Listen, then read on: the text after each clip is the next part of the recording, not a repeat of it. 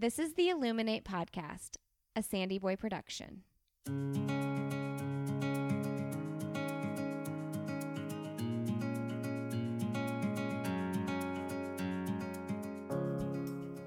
Each week on the Illuminate Podcast, the hosts will bring you insightful conversations and stories of people who are illuminating their own lives through their business, work, community, family, and world.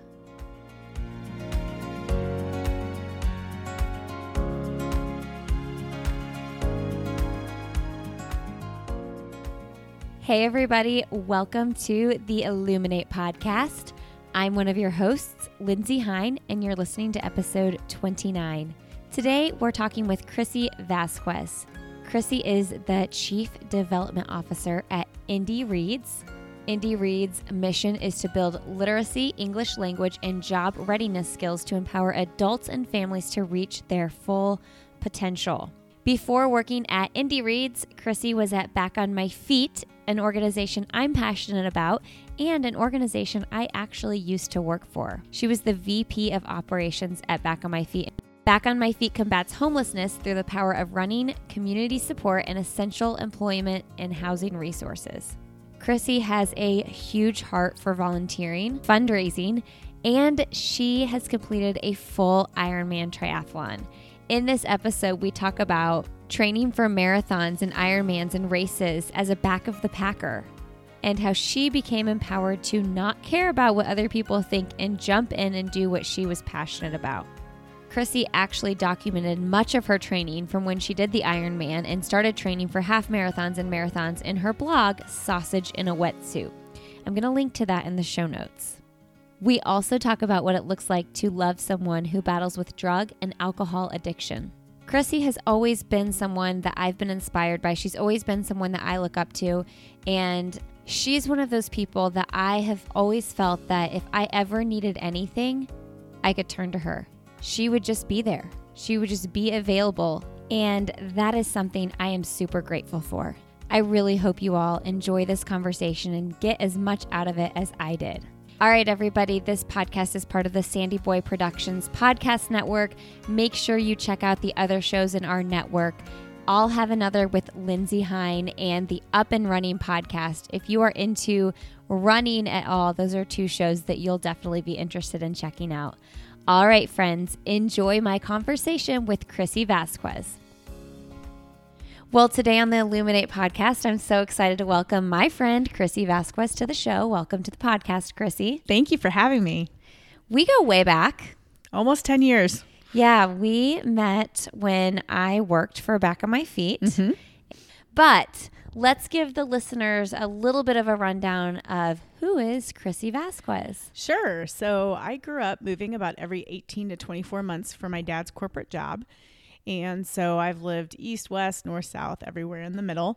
And then I went out to Arizona State to get my undergrad degree in marketing. And it was a wonderful experience being at ASU. Good 3 years. The first year was really rough for me. I think a lot of things came together at the same time. My parents had moved from Kansas City to St. Louis. So when I went home for holidays, I didn't know anybody. I broke up with my high school boyfriend to go off to school. Everybody was running around with their college roommates when they got there, and my roommate and I had kind of different tracks, and so we didn't really spend much time together, so I really had a hard time fitting in. I think I had wanted to go to Arizona State since I was a freshman in high school, so I had built up what it was going to be, and it wasn't anything like that, so I fell into a really deep depression that first year, and depression runs in my family, but it was my first real experience of having a diagnosis with it.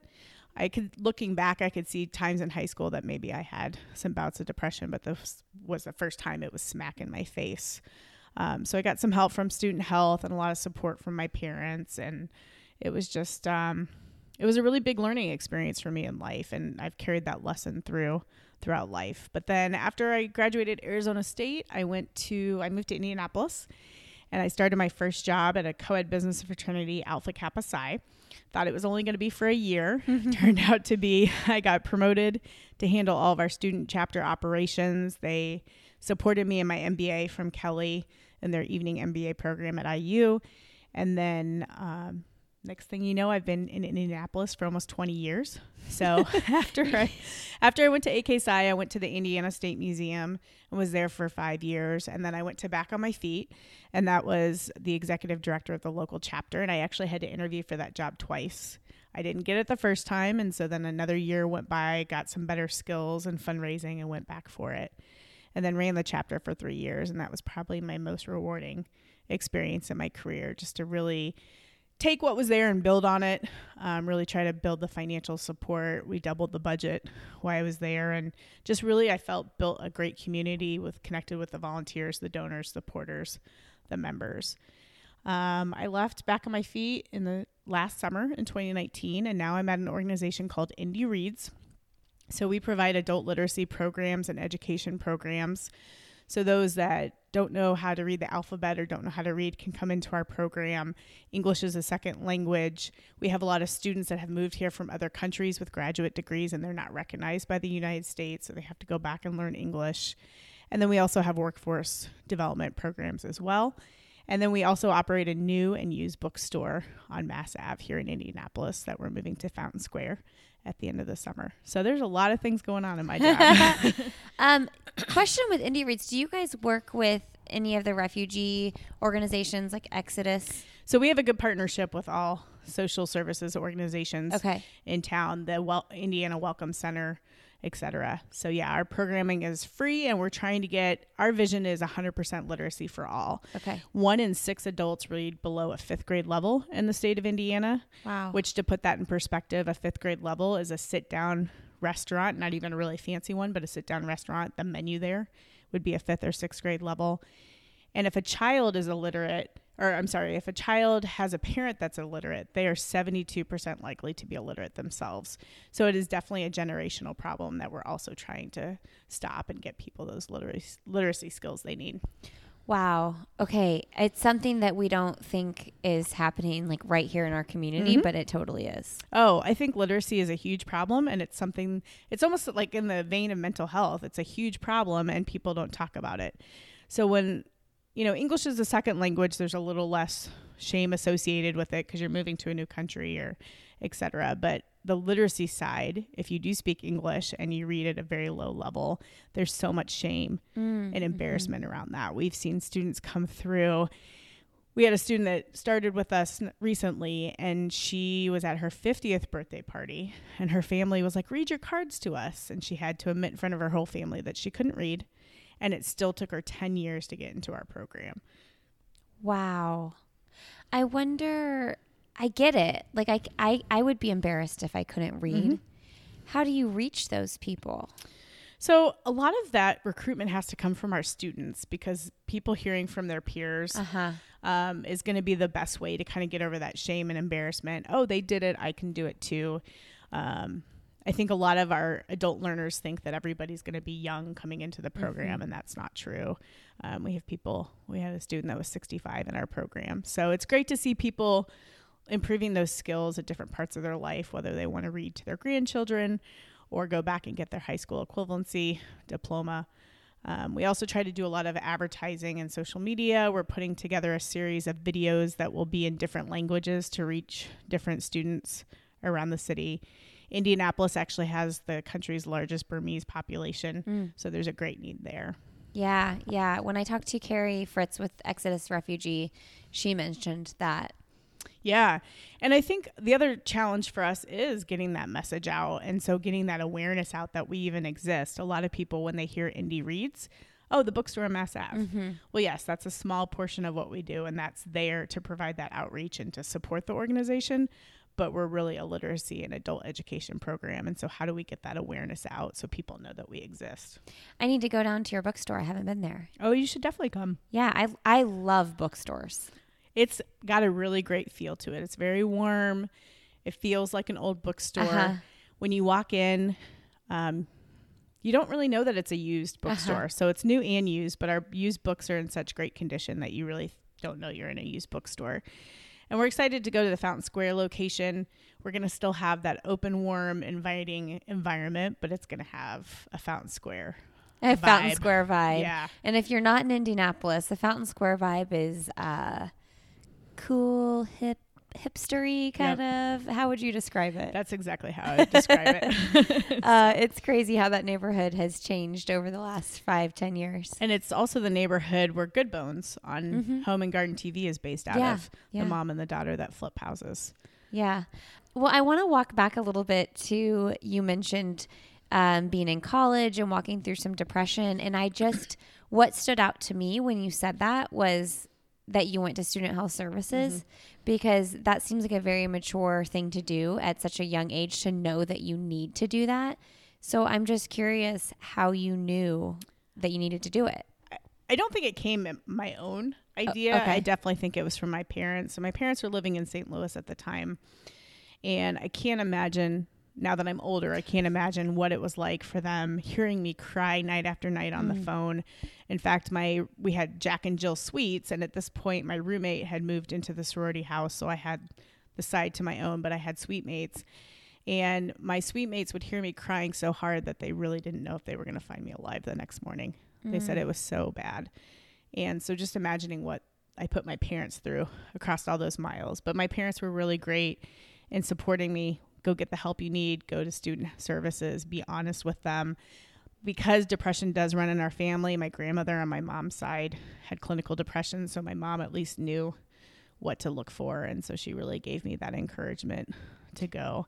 And it wasn't an immediate, the curtain was lifted. Yeah. It was kind of a slow removal of the fog, if you will. And so I got on some medicine, and at first I was uncomfortable being on medicine, but it started to take an edge off, and my highs and lows were not as dramatic. And so it really helped me to be able to focus on the campus around me. And then that's when I started to really get involved.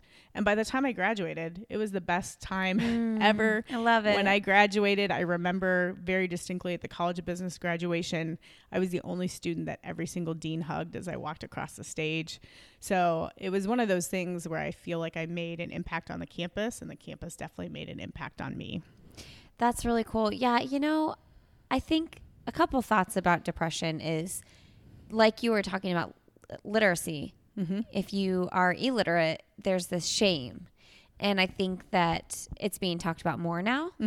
But there's also those feelings with depression. Oh, absolutely. Because people feel like my life should be and could be so good. Like, why do I have any right to feel depressed? Or, and maybe there's a sense of embarrassment because they are going on medicine. And I just think it's important to continue to talk about it. Oh, absolutely. I think if we're ever going to solve most of the problems, especially experiencing homelessness and things like that, we have got to make mental health a normal topic to talk about and make it normal to go out and get help. I think that's why people feel so ashamed. And that's why I felt ashamed at first, is I just want to be like my peers. They're all running around campus having a great time. And here I am feeling like I have, I could go lay in bed all day. And so I think it's really just making it a part of the conversation and making it, it's okay to not be okay, and really encouraging people to go out and get that help and talk about it. And when you see it in a friend, come from a spot of concern. Whenever I feel overly anxious or get in a state where I feel in a depressed mood or whatever it may be, I want to hide under the covers and not talk to people. But I do know that actually getting out and being around other people helps. It's just hard to take those steps. You almost sort of, I can remember periods in my life where I felt super anxious about health related things and stuff like that. And there were key people who were like, I'm making you go. You can't stay home. So I wonder what that was like in your life, because clearly getting active and involved with the deans and all these things like that helped. Yeah, when I got to campus, I joined a co-ed business fraternity, Alpha Kappa Psi, where I eventually ended up working. And I think that got me somewhat connected. So there was a reason I had to go to pledge meetings and go to events. So I did get out. I definitely know that I wasn't.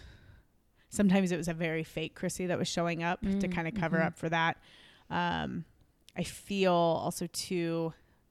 My whole life, I've been overweight since probably the second grade, and there's a whole backstory to why I think that is. But, my whole life, I feel like I've had to compensate for that with groups of friends and even people, just being the person that does the most, cares the most, is funny, is outgoing, and so I feel like that probably came through during those hard times. But yeah, I think it does help to have somebody that's going to hold you accountable and say, get out of bed or, you know, go do this. But it was hard on campus because outside of those classes and those business fraternity activities, I didn't have a lot of friends that first semester to pull me out. And so there were times where I spent the whole weekend in the dorm in my bed, just watching movies or sleeping. Okay. So now at, I don't know how old you are. I just turned 40. She's got a big birthday. I knew you were just a little ahead of me. Yeah, it was a big milestone. Happy birthday. Thank you. When was that? November. Okay. Yeah, that's a big one. But now that at 40, I just would love to hear you talk about that piece where you said you struggled with weight your whole life, and so you felt like you were overcompensating everywhere. Mm-hmm. How have you made peace with that, and how do you handle that now? Yeah, I think my outlook on it has dramatically changed. 10 years ago tomorrow, I ran my first half marathon, and it came at a time when I was the heaviest weight I've ever been. And some friends pulling me, wanting to pull me out, I think, of whatever I was in. My best friend and another friend were like, let's go run this race in Miami Beach. It's a half marathon. And for whatever reason, I was like, okay, let's do this. And so I think I woke up that one of those mornings being like, I'm sick and tired of being sick and tired. So what can I do to change this? So I worked with a nutritionist, worked with a trainer, got on a running training plan, and lost 40 pounds before that race. It made a huge difference. But the very first time I actually went out to go run in my running group, I literally could not walk a half a mile. And my ankles hurt so bad. They were so tight. I almost felt like shin splints up my shins. And I turned around and told the coach, I can't do this. And he said, come back next week and you'll go a little bit farther. Come back the week after that, you'll go a little faster. And that's truly what it was, is putting one foot in front of the other. And I've taken that forward with my life. That eventually then landed, I worked my way up through triathlon and went to the Ironman. And so I did a full Ironman in 2013. Amazing. Ended up taking me 18 and a half hours. So if you talk to those diehard Ironman people, they'll say I'm not a real Ironman. You are. But I went 140.6 miles that day. I didn't stop. And so just the amount of grit and determination that came with that. And I will say, if you're not familiar with triathlon, somebody overweight is not usually seen out there. Right. Or we're not seen as much. And we're definitely back of the packers, and people have opinions about us and think that they're better than us based on our times. But so it's definitely an environment that you have to just not give a shit what people think about you and just go out and do something for you. Because otherwise you can let that fear and intimidation of everybody else going on, you know, looking in their their nice bodies and looking fit and athletic. That can be intimidating. Okay, question with that. Because I've been, very heavily involved in the running community for a very long time. And I did dip my toes in triathlon a little bit. I remember. My one half Ironman. I was there at your first sprint. You were. Remember? Yes, my first sprint, yes. At Eagle Creek. My question is, though, did you find a difference in, the running community and the triathlon community as far as that judgment you were talking about feeling? Yeah, I do feel like the running community overall felt more acceptable. Okay, I feel like that too. Okay. And I feel like the triathlon world was more judgmental. I do feel like I've seen a shift over the last couple of years, and there's a lot more Athenas and Clydesdales, which is the heavier weight groups participating. But I feel like there is definitely a division between a lot of elite athletes, the faster age group winners, and the back of the packers. Not all. I'm great friends with somebody that's gone to Kona several times, and they treat me like an equal. And during this whole process, actually a pro triathlete, Kelly Williamson, reached out to me, and she was talking about, I have so much respect for you because I can't imagine being out there for that long. And that takes a different type of athleticism than I have. She's like, I'm done in 8 hours, and it's a completely different type of race. And I have a lot of admiration for you. I want to talk about the full Ironman a little bit. Yeah. I would love for you to share a little bit about the experience and what you learned from it. And,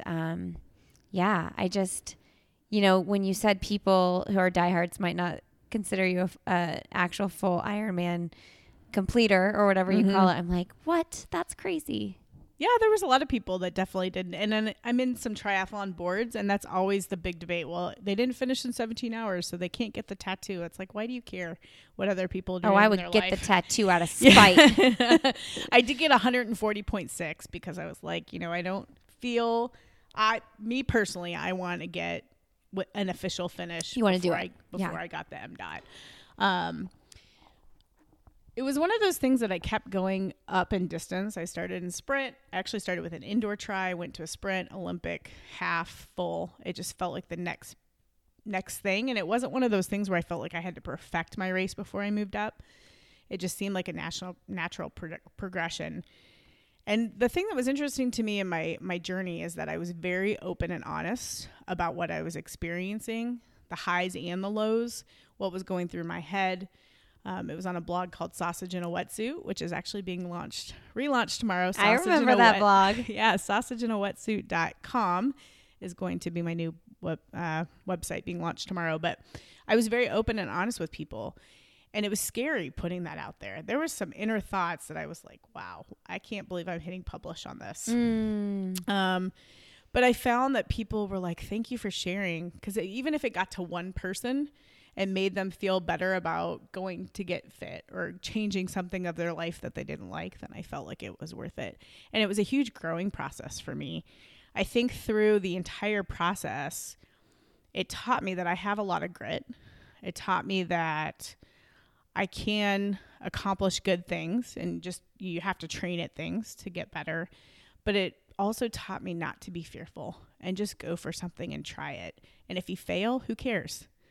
We're not always going to succeed the first time. I feel like that's a lesson in my life. Everything that I've ever wanted, it always happens the second time around. It seems like there's several times in my life where I've had to go twice for it. Yeah, like Back on My Feet when you exactly interviewed. At Arizona State, I wanted to give campus tours, and I had to go for that twice. And so it just really taught me to get out of my comfort zone, don't care what anybody thinks. And I think that's where the shift happened for me, was during that entire process. I think that's really where the shift happened, that I'm going to embrace my life. I'm not going to be afraid of things. I'm not going to care what people think. I'm going to embrace failure. Yeah. I think people seem to be scared to start something and do something because even if they don't want to admit it, it's because they're scared of what people will think. Oh, absolutely. I mean, I could say I don't care what people think. You know, there's still a part of me that does. But I will say where I was 10 years ago is totally different from where I am now. Yeah, because when you put yourself out there, it can be hard because what if you do fail and everybody sees you fail? Mm-hmm. But as I grow and as I age, so much of me thinks, well, so what? Yeah. Nobody's going to bed at night thinking about how you failed. Absolutely. Except for you. And most of the time, most people don't even really notice. Right? Or remember. Yeah. So, I think a lot of times we are afraid to try something because of what will people think if we fail. You know, it's almost like asking somebody out on a date. What if they say no? So what? They say no. That means it wasn't the right fit. Yeah. And I think that's another lesson I've learned, is that things fall together how they're supposed to. You know, I never expected my blog to have the following that it did. I think there was people in 22 countries reading it. Some of the posts were getting, 5,000 and 6,000 hits per blog post. And so I never thought that it would go big. And it was funny because I went to an Ironman race, and this woman came up to me and she's like, "Are you Chrissy?" And I'm like, "Who are you?" She's like, "I found your blog randomly by Googling something about wetsuit, and it came up." And she said, "I've been reading and following. I knew you were going to be at this race. I live here. I wanted to come see if I could find you." Oh, I love it. My friends were like, "This is a little creepy." But I never thought that I was going to get the reach that I did. Especially being a back of the packer type person, I definitely had several failed races or terrible races getting to that point.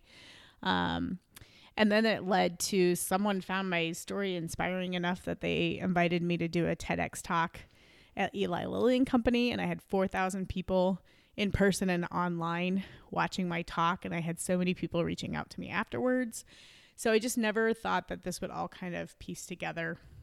And the thing that was really cool about the whole process is when I was working with the members at Back on My Feet, because I had tried things and failed, because I was putting one foot in front of the other, trying to get better, I had a better relationship to these members.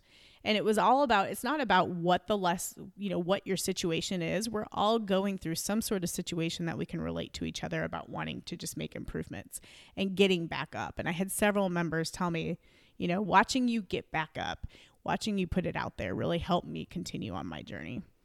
Yeah. And it's an underrepresented demographic of people in the sports community. Yes. Back of the Packers. Yep. Absolutely. Like, you read your blog. I don't see any other blogs about that. I do know that there's a couple of podcasts now that are representing that a little bit more. Oh, that's good. I don't know what they're called, but yeah. I think that you came through with that in a really important time too. Yeah, it definitely is becoming a lot more acceptable. And I, like I said, in these triathlon groups, I see a lot more people trying that you could tell a couple of years ago probably wouldn't have the courage to try. And then the same, there's just more Back of the Packers. There's more people that are getting out there and getting active. It's definitely different being a Back of the Packer. Sometimes you get to water stations and there's nothing left, or the water station has closed. There's less people on the, you know, on the course cheering. You're out in the sun sometimes longer and hotter. So there's sometimes, you know, some real disadvantages to being back there. So I always took it as I need to be prepared for my race. And so if I need to carry something with me, I need to do that. I was always really respectful of the time cutoff on races, especially running races.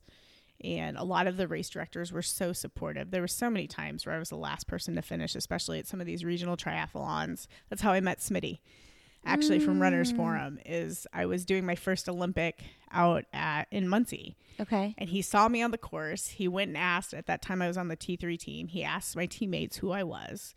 And he was at the finish when I finished. He waited around like 2 hours because he's ridiculously fast, and we've been friends ever since. Oh, that's incredible. Yeah. He is such a nice guy. He really is. Wow. How do you remain motivated when you're the last person to cross the finish line? Oh, man.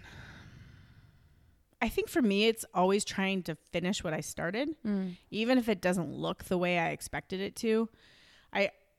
Using the blog was a powerful tool for me because sometimes I would imagine, okay, I'm going to go talk about this race. Yeah. I don't want to say I quit. I want to say that I kept going. And so I think that was a lot of the motivation.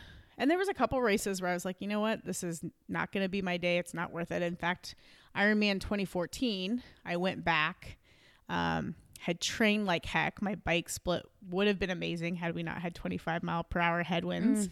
And because it was such a heavy headwind, I did not up my nutrition. So when I got to the race by mile 11, I was miserable. I hadn't gone to the bathroom since like mile 60 on the bike. I was starting to feel toxic. So mile 11 of the marathon. Yeah, of the marathon. Thank you. And I was like, you know what? I've been here before. I'm not going to put my family and friends waiting for me forever. At this point, I know I can't start running again because I feel so miserable. So I just called it a day. And it was really hard. That was really hard. That was a really, really hard one because I was like, I'm so close. If you think about it in the overall distance, but really another 15 miles in a marathon's pretty miserable. So it was hard for me to quit. But that was one of the times where I was like, it's just not worth it. One of my friends reminded me that you always have another race. And so you need to be smart and safe about it. Yeah. And that goes back to not caring about what people, oh, Chrissy quit, like not caring what people are going to say. Yep. Exactly. And there was definitely people that gave me a hard time. I got some anonymous emails. It was, you definitely, when you put it out there like that, you're definitely going to have some people judge you. And so you just have to focus on the positive and say, you know what? Okay, so there's a couple of people that are giving me a hard time, but look at all these people that said it was so positive and they appreciated it and they were inspired. I look at how many people, because I put it out there, I started losing weight, etc. They came to me and said, I got healthy because of you. And so there's so many people that have beat me to their goal weight that started after me. My best friend, Brian, is one of those people. I never forget my first couple half marathons. He wasn't at the first one, but he came out to the rock and roll Vegas one where it was the first year. It was the night at the Strip. And he was like, I had to go off the race course to smoke and, you know, things like that. So I look at him. He definitely was unhappy and miserable. He's a recovering addict and alcoholic. And so at that time he was sober, but he had not addressed anything else. And so he has actually lost 140 pounds. He's run Chicago Marathon twice. And that definitely started, he said, watching me do things and really thinking I want to get my life together. So it's nice to have that person in crime to do stuff with. We do Orange Theory 4 days a week next to each other. And sometimes we steal each other's weights to push each other up on higher weight levels. But it's been really cool to have that with him and to know that, you know, I've inspired some people to change their lives. Hey, everybody, I'm going to take a quick break and thank a sponsor for this episode, and that is Lola. Lola is a female-founded company offering a line of organic cotton tampons, pads, liners, and all-natural cleansing wipes. Did you know the FDA doesn't require brands to disclose a comprehensive list of ingredients in their feminine care products, so most of them don't?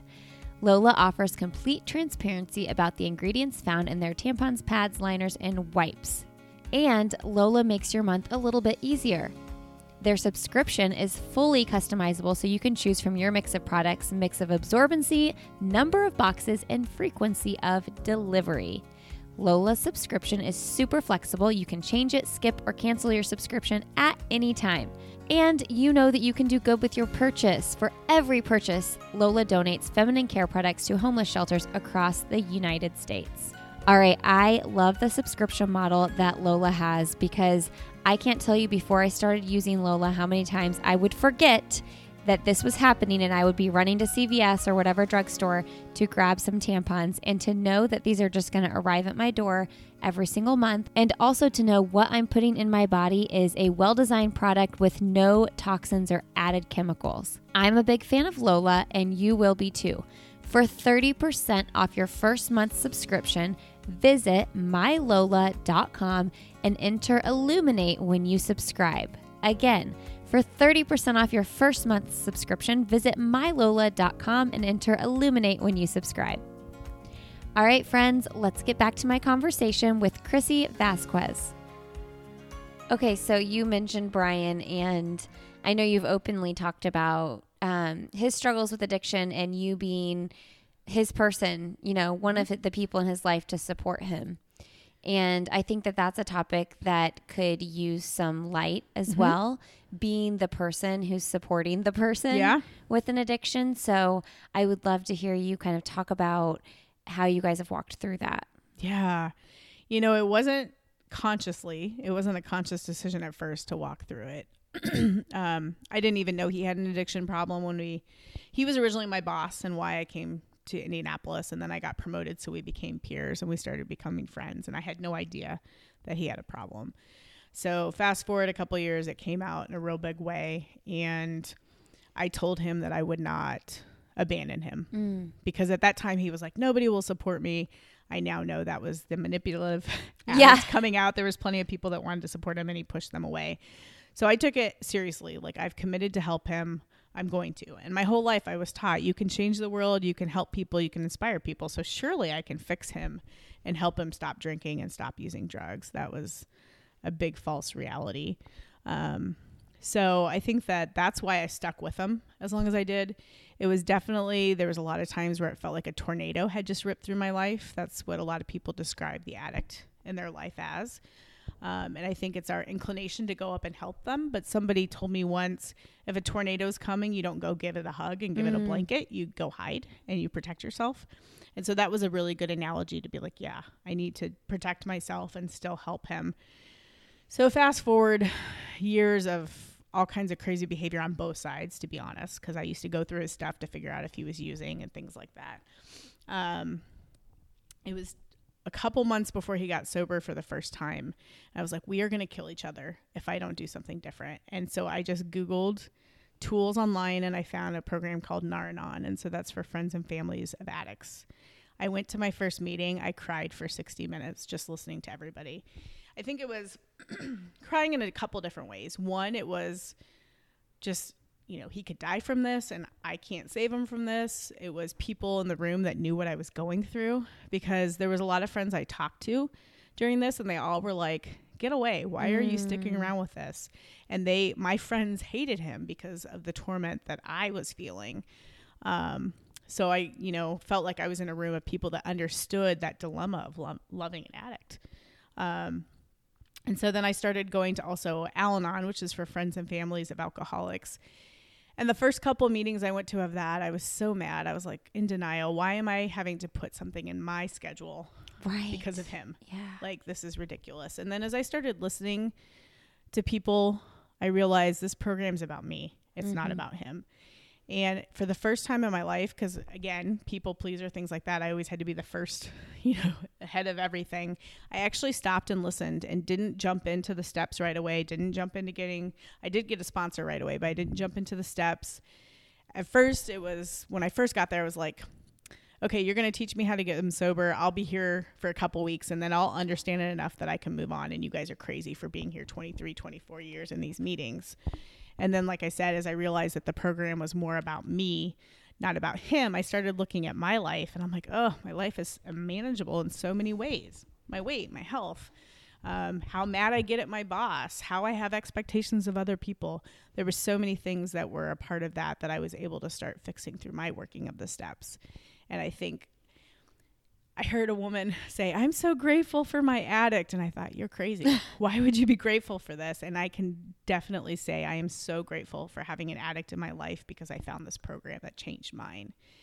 And I think I wouldn't have done anything we just talked about had I not been a part of Al-Anon and really changed my life.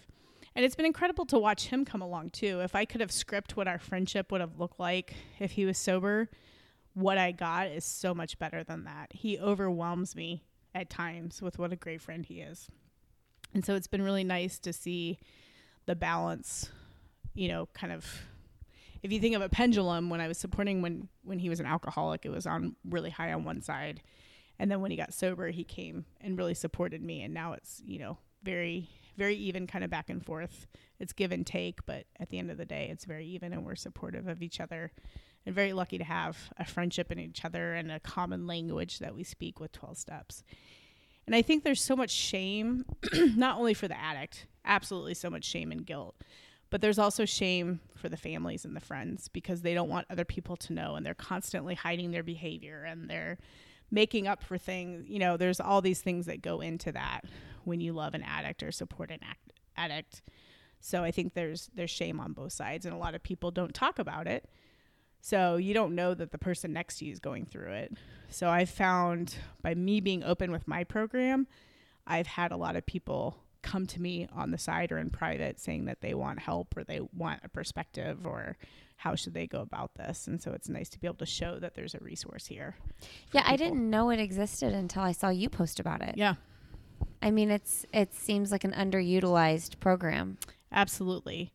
And there's great programs too, because there's Alateen, so for teenagers that have parents that drink. Okay. Because that's a really big thing, and who do you talk to? And there's so many isms that come along with alcohol, even sometimes when people are sober. And, it's hard enough being a teen as it is, let alone having the secret. You can't have people over to your house because is my mom going to be, drunk when I get there and things like that. So I think it's nice to have those resources, and I wish more people... We say all the time, if everybody had a 12-step program, this world would be amazing because it just really teaches you to deal with life on life's terms. Brian and I were actually just talking about this whole coronavirus. Yeah.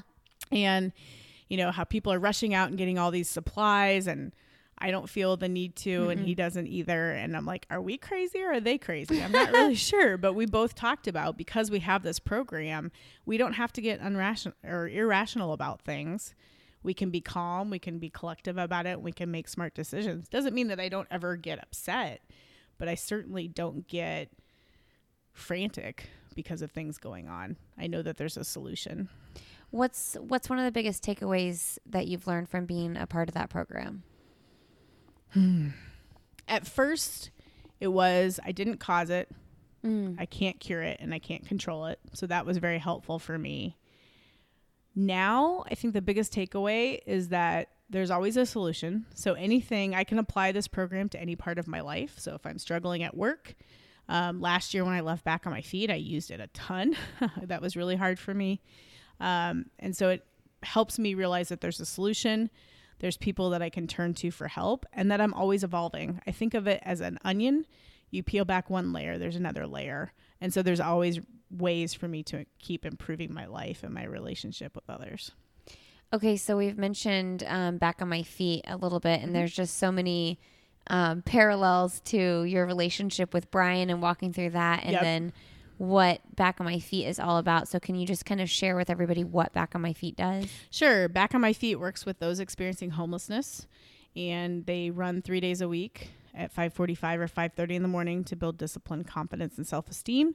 There's a community of volunteers that come out because they're just amazing people and good support system. And so that builds the social capital for people in their lives. And then there's access to job skills training and financial literacy.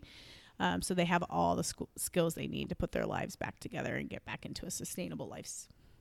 Yeah, you know, I think my favorite piece to Back on My Feet, there's so many, is just that relationship piece. Mm-hmm. That you're actually going out on a run with people who are at maybe a completely different place in their life. Mm-hmm. But when you're out on a run together, you're just talking. Yeah, that's what I love about the circle. You come together that early in the morning. And if you're new to the circle, you don't know who came from a homeless shelter and who came from a house in the suburbs. And so it's a very equalizing moment. And you're all just out there as runners, walkers, trying to make your lives better, moving forward step by step. And you do start having those conversations. And for the members, they always said that being a part of those conversations and that activity just help them forget about their situation for a little while and give them some hope that they could have a good life. And seeing that and being able to emulate that and being around good people really made a difference for them. And I see it still. I'm still really good friends with a lot of alumni. You know, we are close and consider each other family.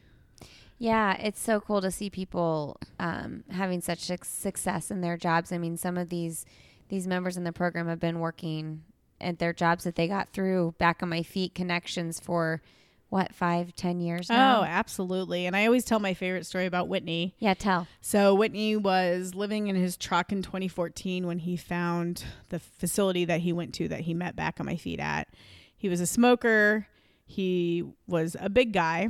And so we started to become friends. He was very leery of people. So it took a while to kind of become friends. And we started training for half marathons together. So we'd go to training runs, and there was a little competition between us because we were about the same time period, you know, same pace. So it was always like who could beat each other to the finish line. But over the years, I just got to know Whitney. He worked his program so hard. He has 5 years sober. He does a auto repair business with his son. And then just last year, he actually built his own house through Habitat for Humanity and became a homeowner for the first time in his life at the age of 62. Wow. And so the grandkids that he used to not even be able to accompany across the street, he now babysits at his house for the weekend. And it's just so amazing to watch that transformation happen. And definitely one of those people that feels like family. His ex-wife actually invited me to Thanksgiving one year. She's like, "You're our family. Come to Thanksgiving." I went to lunch the other day with his daughter-in-law. So they've become a part of my family, and it's just incredible to watch where Whitney's come from, the relationships that he's repaired and restored, and watch him give it away so freely. He is all about paying it forward. And I will say, I will never forget the phone call I got. I was in the middle of the street, crossing the street in Baltimore when I was working with a chapter out there, that he called me to tell me that he got approved for Habitat. And we're both crying on the phone in the middle of the street. And he said, "I would have never done this had you not believed in me." Oh my gosh. That's so amazing. You know, one thing I noticed that you said was that you're a family now. And I grew up in a family where people would be at our house on like Thanksgiving or like Christmas morning. One year I remember one of my dad's friends who was like on house arrest was like at our house for the weekend on Christmas, you know? And I think back, and at the time it seemed normal to me, but now that I'm, you know, I've been married for 10 years and I have kids of my own, like looking at my husband's family, like those aren't things that just happen. Like people don't just invite people into their home like that. And I'm so grateful that I grew up with parents who did that. Yeah. Like it wasn't strange for me to have these random people at our table on Thanksgiving. And I get that feeling from you. Like, you know, I feel like if I were like out on the streets or something happened with my family, like I could go to your house for Thanksgiving and it wouldn't even be a question. Like, of course you can come. Like, Absolutely. Why wouldn't you? Yeah. What do you think it is? Like, where do those, where does the motivation come to be someone who is like that? Because I'm not as like that as my parents even were. My dad doesn't know a stranger, you know. Mm-hmm. But I want to be like that. Yeah. You know. You know, I can't say anything specific of where it comes from. My dad instilled a value of service in me at a very young age. So I was serving in soup kitchens when I was in high school, when other students were out doing, you know, other things. And I'll never forget someone stole her jacket while she was in line. The facility was out of jackets, so she was crying that she didn't have a jacket. Without even thinking, I just went in the back, pulled my jacket, and gave it to her, knowing that I have several jackets at home. There's just something that's baked into me that makes me want to care for other people. And it could very well come from originally a place of people pleasing and wanting to compensate again for how I looked and things like that. So that could very well be deep seated in there. But as I started getting older, and especially when I started getting connected with Back on My Feet, because it took that addiction piece, it took social services and human needs, and then it took running. So all things that I was interested in. I don't know. It just feels right to help other people. I feel like everybody has a different gift in this world. And I feel like that's one of my gifts that I was given, because I don't see somebody experiencing homelessness. I don't see somebody who can't read. I see a human being that's just like me. We have different circumstances, and how can I help them? How can they help me? Because I learn just as much from other people as I think that they learn from me. A couple of years ago, I was working with a triathlon coach, but we were also doing some mind work. And so he challenged me to put together a personal mission statement. Oh, I love that. And so the one that I came up with that felt right was, I help other people see that they're worth a second chance. And so that's just really been my mission of work. And I hear that from the alumni all the time. They're like, you know, there's just something different about you that we feel like we can come to you. I've had alumni come back to me and say, hey, I've relapsed. Can you take me to detox? Wow. Or, you know, I'm struggling and I need help. You know, can you connect me to a resource or things like that? And a lot of alumni do stay in touch with me, and they'd say, because they're like, you just felt like a friend, and you felt like somebody that we could always go to, and you wouldn't judge us, and you would just find a way to help us help ourselves. Because that's one thing that shifted in me. I used to do everything for everybody else, and now it's more, how can I help them help themselves? Right. I don't need to do for other people. I rob them of that opportunity if I'm always doing that. And I learned that also with addiction. You know, if I'm constantly helping Brian or any other addict out of their problems, they're not able to do that for themselves, and so they don't have the dignity. I'm taking their dignity away from them. You know what I think it is too, though, on a selfish level for myself and most people, is the inconvenience and also like the discomfort. You know, you have this vision of what you think, oh, Thanksgiving should look like in your house. The table should look like this, and this is what it should feel like. And well, you know what? Like, that is that really all that matters? And how often does that really happen? I think that's another big thing I learned about the program was dropping expectations. Yeah. Because having expectations that it was going to be the perfect setting and the perfect food and the perfect conversation would then lead to resentments because it didn't happen. Mm-hmm. And so I think that's, as society, we have expectations of what it looks like. You know, speaking to the inconvenience, there's definitely been some times where I'm like, oh my goodness, I cannot believe I just ran downtown to run this way, to run that way. Yeah. Like, that's insanity, and I'm making myself insane trying to help this person. So I definitely have started getting better about, okay, is this going to change something I was planning on doing? Is that okay or not okay? Like, I've definitely gotten better about not dropping everything. Giving yourself some boundaries. Yeah. But I do try to be available, approachable. I don't do it perfectly all the time. I don't do it perfectly very often at all, actually. Approachable, I like that. Yeah, but I just try to be approachable for people. It was funny because I was doing an interview for the bookstore. News reporter just dropped in. Unexpectedly, oh boy. I happened to be there. I'm wearing something cute. I was taking my team to go duck pin bowling that afternoon, so I was wearing a plaid shirt and jeans. And it was funny because my dad said, "You look like a farmer. Why didn't you have a jacket? You know, you don't look very professional." Oh, sure. And I told him, I said, "Yes, I had I known this, I would have not dressed that casual." But on the other hand, I had several people, ironically enough, reach out to me, and they said, "You looked so approachable." Oh, I love that. In that interview, it made me feel like I could walk into that store and feel comfortable. Yes. And so I was like, that's it. That's what I want. And I think that's the other thing I learned about Back on My Feet too is, you know, being a fundraiser, I'm so used to dressing to the nines to go meet with donors and things like that, being super professional. how is that making me approachable to the members that I was serving? Right. So yes, there was times where I needed to dress up for certain donors, but for the most part, I took a look at that and I was like, I want to be approachable. So how can I come off not only in my actions and my words, but also how I look as well? How you dress is such an interesting topic. Yesterday, I was out of the house.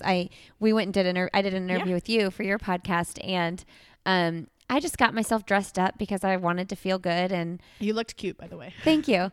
It's not often that I'm out of workout clothes, and I felt like I just carried myself a different way. Like I was very confident, and it's just an interesting thing that the shift that it does in your brain when you dress a certain way. Oh, absolutely. And there's times where I go to meetings and I feel more control, more confidence because I am dressed up. How you're dressed, yeah. And I think that's part of it too, because sometimes I'll walk into rooms and I'm like, I am way too casual, and it makes me feel uncomfortable. Totally. Right? So you got to dress your audience. But yeah, I thought you looked really cute, especially since you have 4 boys under the age of 7. I'm like, she's wearing heels. This is incredible. Well, it's funny because I dropped Lewis off at school. I walked everybody in yesterday. It was a big deal. I don't always walk everybody in, and like his teacher and people are like, oh, what are you doing today? Like, this is, who are you? You know? And yep. I very easily could have worn workout clothes. Yeah. You wouldn't have cared, but it did felt good, and it made me feel powerful. I don't know, you know? Yeah, there's just something about having that confidence and having the inside match the outside sometimes. I definitely will say working at Back on My Feet, I got super casual and dressed because you can wear running clothes. I had sponsors being like, wear running clothes, because I'm so jealous that you get to wear running clothes. So wear those to meetings and things like that. So sometimes when I walk into the office, my staff will be like, where are you going today? You're so dressed up. And I'm like, I can look the part sometimes. Oh, man. All right, Chrissy. Well, this has been fun. I knew it would be. Thanks for having me. Yeah. When we launched Illuminate, I knew that you were someone that I would want to highlight on the show. And you're definitely someone I look up to in my life. Thank you so much. I really appreciate that. It means a lot to be on both of your podcasts. Yeah. If you guys want to hear actually even more details about the running stuff, Chrissy was on episode 10 of I'll Have Another, my other podcast, which is, it's just crazy looking back because that podcast is now at 230 some episodes and millions of downloads. But you believed in, you know what I mean? Like, you were one of those people that, like, you were at the beginning and you believed in what I was doing. And it's cool to be in relationship with someone who knew you from before that, you know? Lindsay, I've seen so much growth in you. Oh, thanks. And I know a lot of that comes from being a mom. Like, I know you're trying to raise the best humans that you can, and I'm sure it's chaotic with 4 little boys. But just watching you grow and change and go from, this, it's no longer just about you. It's about helping other people. It's about getting those messages out. It's inspiring other people, and watching you go after your dreams. When you started this podcast, I remember it was constantly like, hey, help me share this. Please go do a review, all this stuff. And now you've got people, from all corners of the globe following you. And that came from your hard work and, determination, and obviously the support from Glenn and your friends and family. But it's been really cool to watch you pull all of it together. And like I said yesterday, you make it look very easy. Oh my gosh. I know it's not, but you definitely seem to have a lot of great things going for you. Yeah. It's whenever someone asks about, podcasting and stuff, and they say like, oh, I want to start a podcast. I'm like, oh man, it is really freaking hard to grow a podcast. And I don't think for a second that like I didn't do, like I was hustling so hard. Anybody that would listen. And that was one of those things where, like you were saying, like when we were talking about not caring about what people think of you, like you just have to just get over that and just own it. 'Cause when you're proud of the work that you're doing, you're not embarrassed to ask people to listen or watch. And I think that's so important that you believed in it, and you were so good at helping others connect to it so they could believe in it as well. So it's been really incredible to watch this journey. Thank you. Okay. Sorry, everybody. I didn't mean that for it to be a Lindsay Love Fest. Give me all the compliments. Shower me in compliments. No.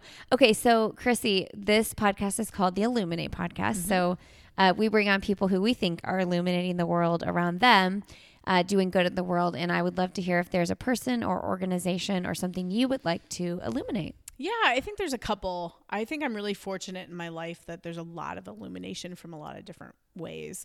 Obviously, the work we're doing at Indy Reads illuminates my life in so many ways. I was talking to a friend on the way down here, and she's like, the passion just exudes from your voice when you talk about the work that you guys are doing. I have a friend that started a, you know, she's pushing out articles about badass women. She's got a podcast, Badassery Life. And so it's been cool to watch her bring attention to women that are doing amazing things in the world.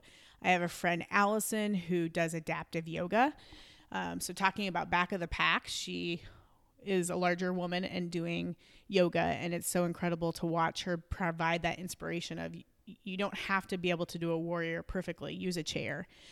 So watching her on her Instagram, empowering other people. My friend Tracy that created her own face care line when she was having issues with her skin. Oh, the frangipani? Yeah, frangipani. My friend Brian, you know, and just watching how much, like, I could literally start crying right now just thinking about how he's transformed and the illumination he puts in my life. He's my biggest cheerleader. There's so many people in this city, in this world that are just providing that illumination. And I just am so glad that people are willing to let their light shine.